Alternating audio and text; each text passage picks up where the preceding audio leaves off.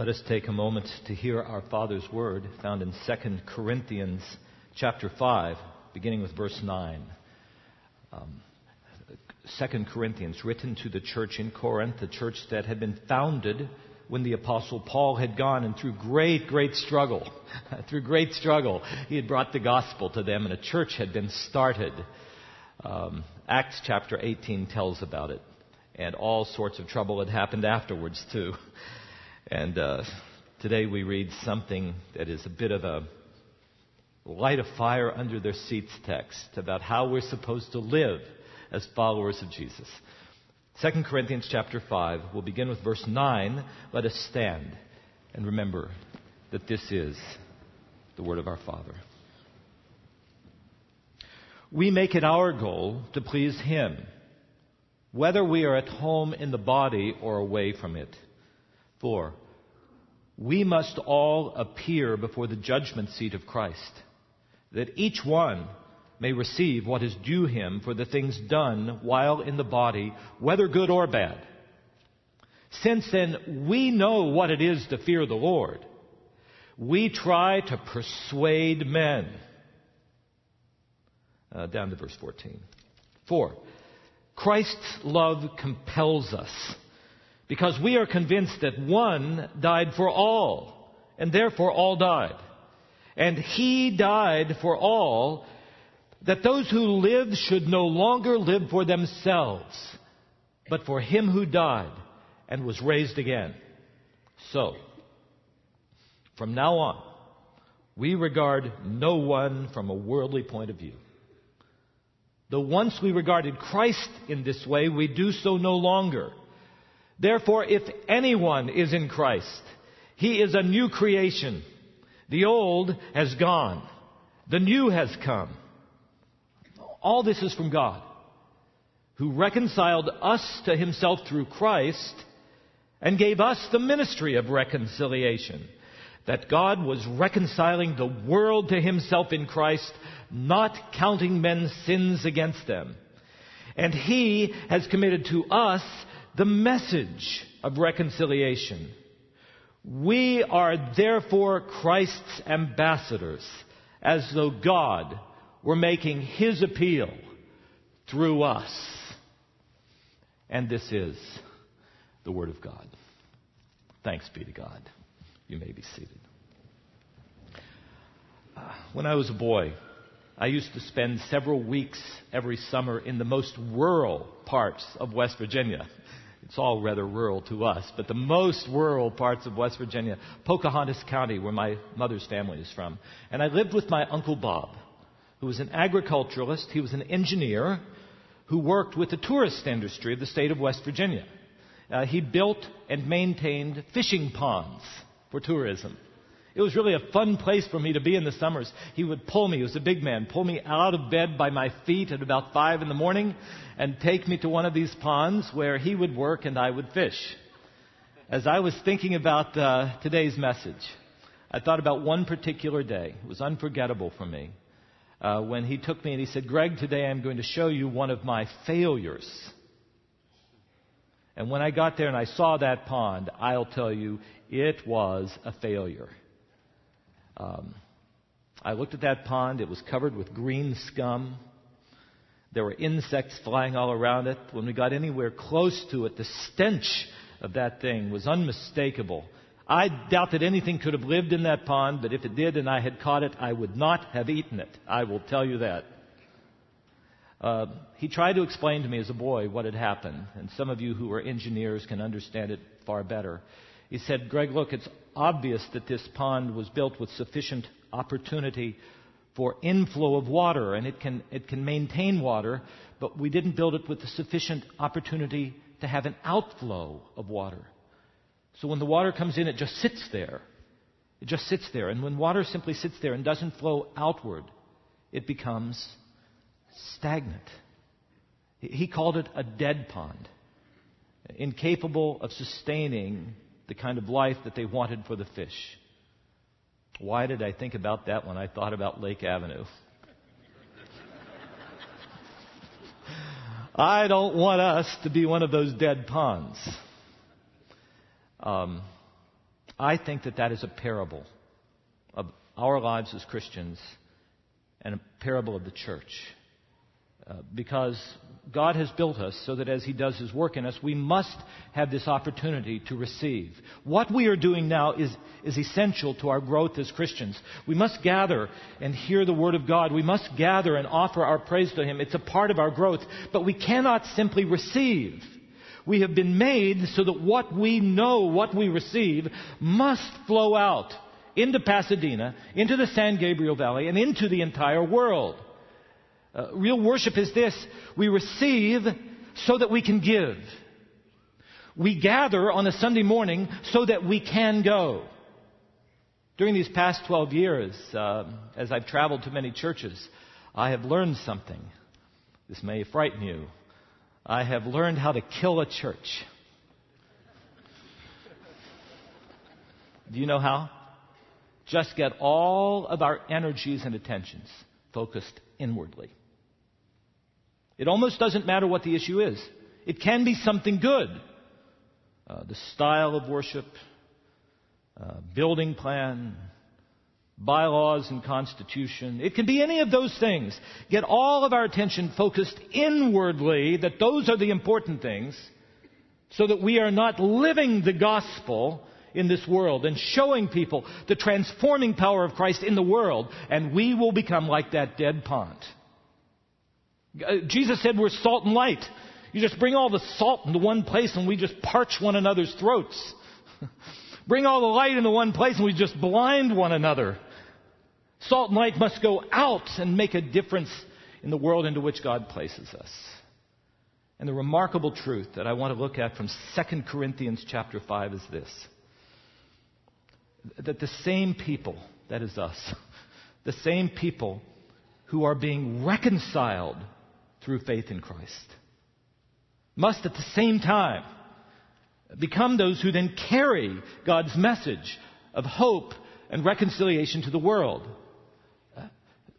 The same people who are in process. God isn't finished with us yet, and we sometimes feel so weak. The same people that He does His work in, as He's working in us, He then calls us to go out and in our weakness become His messengers to the world. Is that shocking for you? You don't look as shocked as I think you should. Maybe that's the nature of a nine o'clock service. now we know this, those of us who have been longtime churchgoers, we know this, that we must share what we have learned. We must live the compassion of Christ in this world, but we don't always do it. I think sometimes it's because of fear of, of what people will say or what they'll think of us when we claim to be Christians. I think sometimes it's our own sense of inadequacy. Uh, we think, I have my own problems. Uh, I'm having problems with my marriage, with my family. Uh, I have all sorts of problems with my personal life. How can I be one that God uses? And yet the Apostle Paul would be one who acknowledged that he was like that too. And in his weakness, when he would simply be willing to do what God called him to do, he knew the strength of the Lord through him. That's how this church was formed. Now, what would he say to us as our inclinations are simply to come and try to receive and not go? Well, that's what he does in 2 Corinthians. You see, he had founded that church, and after he had left, through great pain, and after he had left, some so called super apostles came in afterwards. They really weren't super apostles, but they thought of themselves that way. And they thought that they were better speakers than Paul. They got all the attention of the Corinthian church focused inwardly toward all the miracles that could happen when they gathered. They even stopped giving to the poor. Read 2 Corinthians 8 and 9. And Paul says that's not how a Christian lives. A Christian lives to show the compassion of Christ to the world and to bring the message of Jesus to the world. And what we find in the text I read to you is, in, in many ways, this light the fire under our seats sort of thing. Get out there and live the message that you know about. I was talking with Albert Tate, our high school pastor, about this, and he said, This is like mama coming home and grabbing me by the collar and saying, You know how you're supposed to live. and that's what I see happening here. And there are three words I want to give you accountability, love and obedience. First, accountability. What will motivate us to live the lives of compassion and good news in this world? Accountability for what we know. Look again at verse 11, this remarkable phrase. Since we know, we know something, Christians, we know what it is to fear the Lord. What brought you to Jesus? Wasn't it the acknowledgement that your life wasn't what it should be? That you needed help, you, need, you needed forgiveness. And then you found out that God loves you. And, and knowing that you were not in and of yourself ready to meet God, you gave your sins to Him and He took them amazingly. And you gave your life to Him and He began remaking you. You knew what it was to fear the Lord, that by yourself you weren't ready to meet Him. Now you know that that is also true for others. And the Apostle Paul would put it in this way in verse 10 We know that we must all appear before the judgment seat of Christ, that each one will receive what is due. That every human being that we cross must give account for how we live. And I'll tell you, even the one who is not a churchgoer, has no interest in any kind of religion, knows that the way we live must matter. Life is absurd if that is true. Uh, goodness will be rewarded, evil will be punished. And we all know that we've engaged in many ways in our lives in things that are wrong. And deep down, you and I are not ready to meet a holy God, nor are they. But we also know that there is hope. We found it, right? It's what brought us here. And this hope that we have found in Christ is available to all. Since we know what it is to fear the Lord, we try to persuade people. Now, that word persuade, just make a note of it. It's a very strong word in Paul's language. It's, it's like bullying people. It's like coming on really strong. I can almost hear these super apostles coming in and saying, Why do you even listen to this apostle Paul? Everywhere he goes and he talks about Jesus, he gets thrown into prison. He gets stoned. He gets left for dead. It's embarrassing. I think if the Apostle Paul came to Pasadena, you know what I envision? That we'd probably find him down on, on uh, Old t- Town, Pasadena. He'd, he'd be one of those people wearing a sandwich board saying, turn or burn. Or, and all of us sophisticated people would say, I hope, I hope he doesn't have an emblem for Lake Avenue Church. We're such sophisticated people here. We, we don't want to. So, the, that's the way they were. This Paul is embarrassing because everywhere he goes, he talks about Jesus. And, and people hold him at arm's length. And Paul says, well, maybe I do persuade people. Maybe, maybe I come on, but let me tell you why.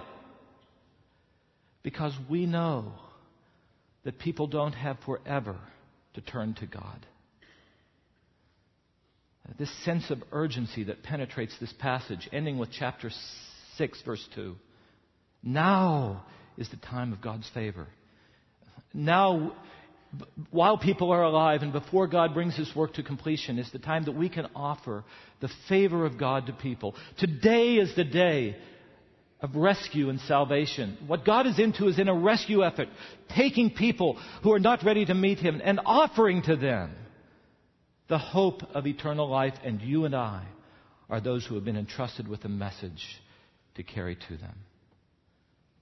What if, I've wondered, what if, what if somehow we had an insight into the fact that God was going to bring His work to completion tomorrow, that Christ would return? Would that change anything that you would do? Uh, I was going to say, would you write somebody a letter, but you wouldn't have time. You'd have to text message older people. Have to get in your car and run over and see people. This sense of urgency. We are accountable for what we receive in this place. And since we know what it is to fear the Lord, we who are still being reconciled to God fully, being made right, become reconcilers, offering the gospel and hope to the world. Second word, the most powerful of the three I want to give you, is the word love. Love out of what we've experienced. Look at verse 13.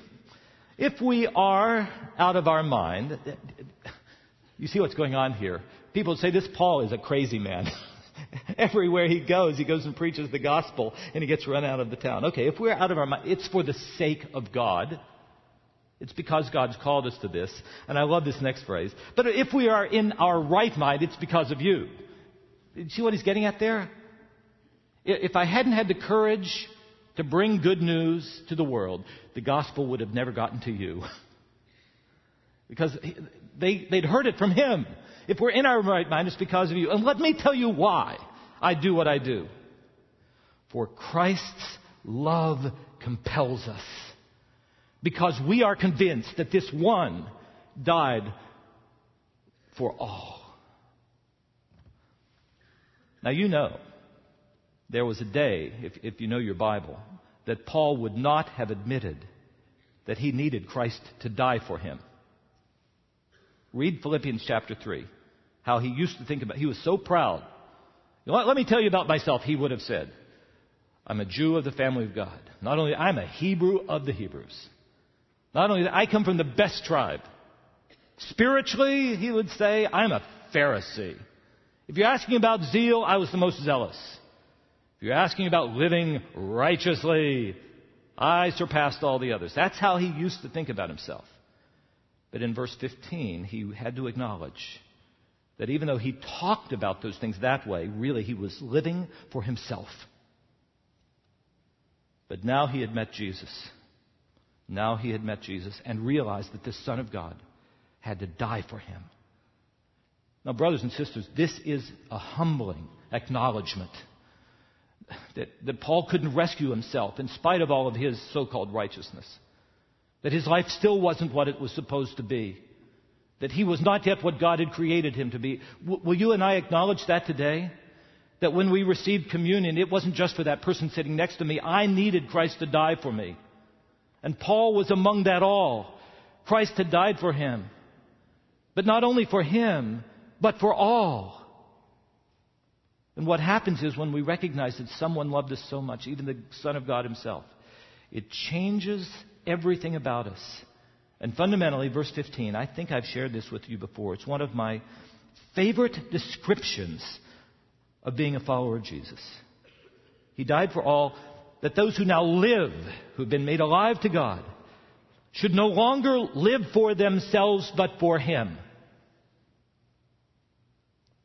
We are people who live for Christ. So if people make fun of us and say we're out of our minds, it doesn't matter because we live for Him. We are people who no longer live for ourselves, but for Him who died. And when we live for Him, we begin to see people as He sees people. Everyone so valuable, everyone so, so important that Jesus Christ gave His life for the all. And look how he develops it. So, he says, verse 16. When, when any of us have seen this and become followers of Jesus, from now on, we regard no one from a worldly point of view. How do people look at people? I'll tell you, young, old, short, tall, good athlete, not good athlete, good student, not good. We divide ourselves up in so many ways those, those worldly point of view. Now he says we see something that transcends all those things. So now on, he says, we can't look at anyone from a worldly point of view. Though once we looked at Jesus that way. See, once I used to think of Jesus just as a rabbi. I don't know what I thought of him back then. A dangerous one. But now I know who he is. The Son of God who gave his life for me and for all. And if he did that, how do I look at people? Well, I, think every, every service I say this to you. We look at one another differently. We look at one another in this family, and we see fellow people who need mercy. We're desperate people and have found it in Christ. Hallelujah. So we love to get our voices together and sing, right? Praise to the one who sent his son for us. That's how we see one another in this family. How do we see the people in Pasadena and throughout Southern California? People for whom Christ died. People who can begin really to live if only they knew of Jesus. People who can know His forgiveness who can receive His Spirit, or as Paul puts it in verse 17, if anyone, anyone is in Christ, that person becomes a new creation. The old, living for themselves, all that old, it's gone because the new in Christ has come. That means that person at work that gets on our nerves, that boss that irritates us, that's the person we most want to become a new creation. but we know there's hope for them, right? There is hope because we have found it. And having experienced the love of God, though we don't deserve it, we see that others who may not deserve it can experience the love of God. We are compelled by the love of Christ. And the third word obedience. If those first two words, accountability for all that we know, all that we receive, that flows into taking it to others, love for the experience of God that must flow into others for whom His love is available. Then the last part is if we are followers of the Lord, it's obedience to His mandate. Have, have you ever noticed that when we become followers of Jesus, He doesn't just zap us up into heaven? He leaves us here Uh, to grow, but He leaves us here more than that so that we can live and have our lives have an eternal value an eternal impact in this world when we become a part of God's mission to the world. And that's what he begins to talk about in verse 18. All this is from God. God is the one who reconciled us to himself through Christ. And verse 19 tells us what he did. God was reconciling the world to himself in Christ, not counting our sins against us. And verse 21, so beautiful this great exchange. God made the one, Jesus, who had no sin, to be sin for us, so that in him we might become the righteousness of God. Our lives might become to be right because, because of him. This great exchange, only one who wasn't in the same mess that you and I are in came and pulls us out. Well, we will take time in future years to think about this text more fully. But today I just want to show you this part. Verse 18. He has given us the ministry of reconciliation. How does a hurting, damaged world know about God? How will they ever discover that God loves them? He's given us the ministry of reconciliation. To people that we're divided from, people divided from one another, people divided from God that they can be made right with God and with His people and with His world. That, that ministry of then serving, which is what ministry is about, serving them and showing them the love of God. When we see them in pain, loving them enough to extend ourselves, to give of ourselves to them, has been entrusted to us. That they will see the love of God flowing through us. Oh, may it happen. But not only that, verse 19. He's given us the message of reconciliation. Both the ministry and the message, because simply showing love without pointing them to Jesus will offer them no eternal help. It's a combination, a message of good news that is found only in Jesus, but is found for all in Jesus. And then this remarkable statement. We, we people who are still not yet perfect, we people who are still the ones in whom and through whom God does His work, we become His ambassadors. So that when we in our weakness try to say, I want to tell you about Jesus, and we feel like such failures, don't we? God empowers it through His Spirit. And it is as though God is making His appeal through us. Again, I don't want us to be a stagnant pond. Those of us who have received the gospel and now are being reconciled, made right with God, become reconcilers. Isn't that amazing? Our, our, lives can make a difference in the lives that God brings across our paths. But we must let that water that is flowing into us on a morning like this flow out so that our lives will be alive and that this church will not be a stagnant pond. I met her personally about seven years ago. One of the greatest examples of this kind of life of reconciliation that I think has been known in the last several centuries. Uh, I'm talking about Elisabeth Elliot. You know of her? Uh, I think she's been here at this church. Elisabeth Elliot, who, when she was a younger woman, um, married Jim Elliot, and having such a passion to carry the gospel to the world, Jim and a group of friends from Wheaton College went down to South America to some people they called the Auca Indians at the time. And you know what happened? When they went there to bring good news, they were put to death by the very ones to whom they wanted to show the love of God. And uh, most young wives would be embittered, right? Um, angry. But she went right down there to them. She went right down there to them and, and gave her life there and, and uh, gave her ministry there. And what happened was so many of them came to Christ, and now they are a missionary sending people themselves. So she and I were the two plenary speakers at a Congress on Reconciliation held in Okinawa, Japan. Second World War people, you know what happened there. The Okinawans, Japanese, and American talking about reconciliation. And then the national newspaper journalists were interviewing us, and one of them, just with a sense of wonder, turned to Elisabeth and said, Why did you do it? he couldn't quite understand. Why would anybody do this? As a young bride going right to the people who had put your husband to death. I was writing feverishly as she spoke. And as best as I could put it down, this is what I wrote.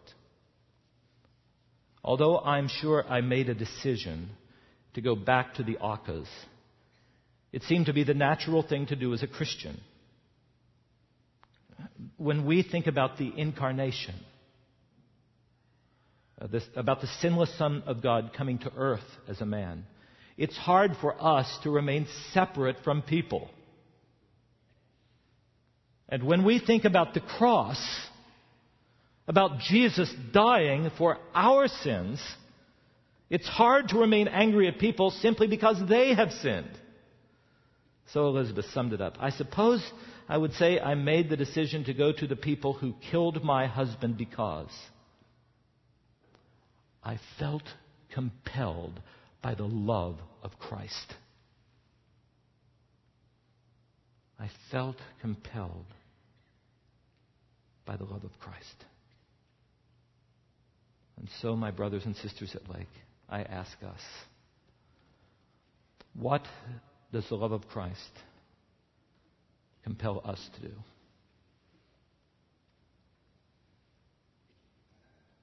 You know so much. I do too. We often live our lives in comfort and hold some people at arm's length.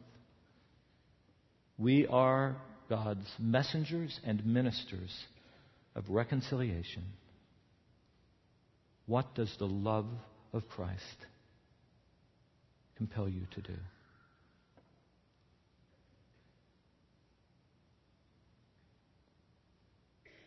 The message that has changed our lives is not just for us, it is for all.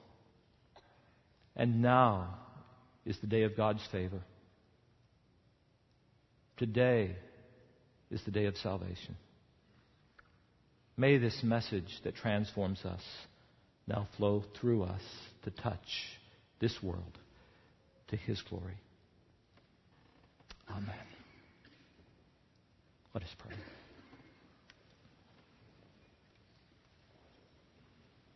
Father, we still rejoice in and have remembered today this great exchange. Jesus, who knew no sin, taking on the punishment for our sin so that we could be made right. Hallelujah. Thank you, Father. And now you've entrusted us as your ambassadors with this message, both to live it and to speak of it, so that many others may come to know Jesus. Give us the courage to carry your love and word to this world. In Jesus' name, amen.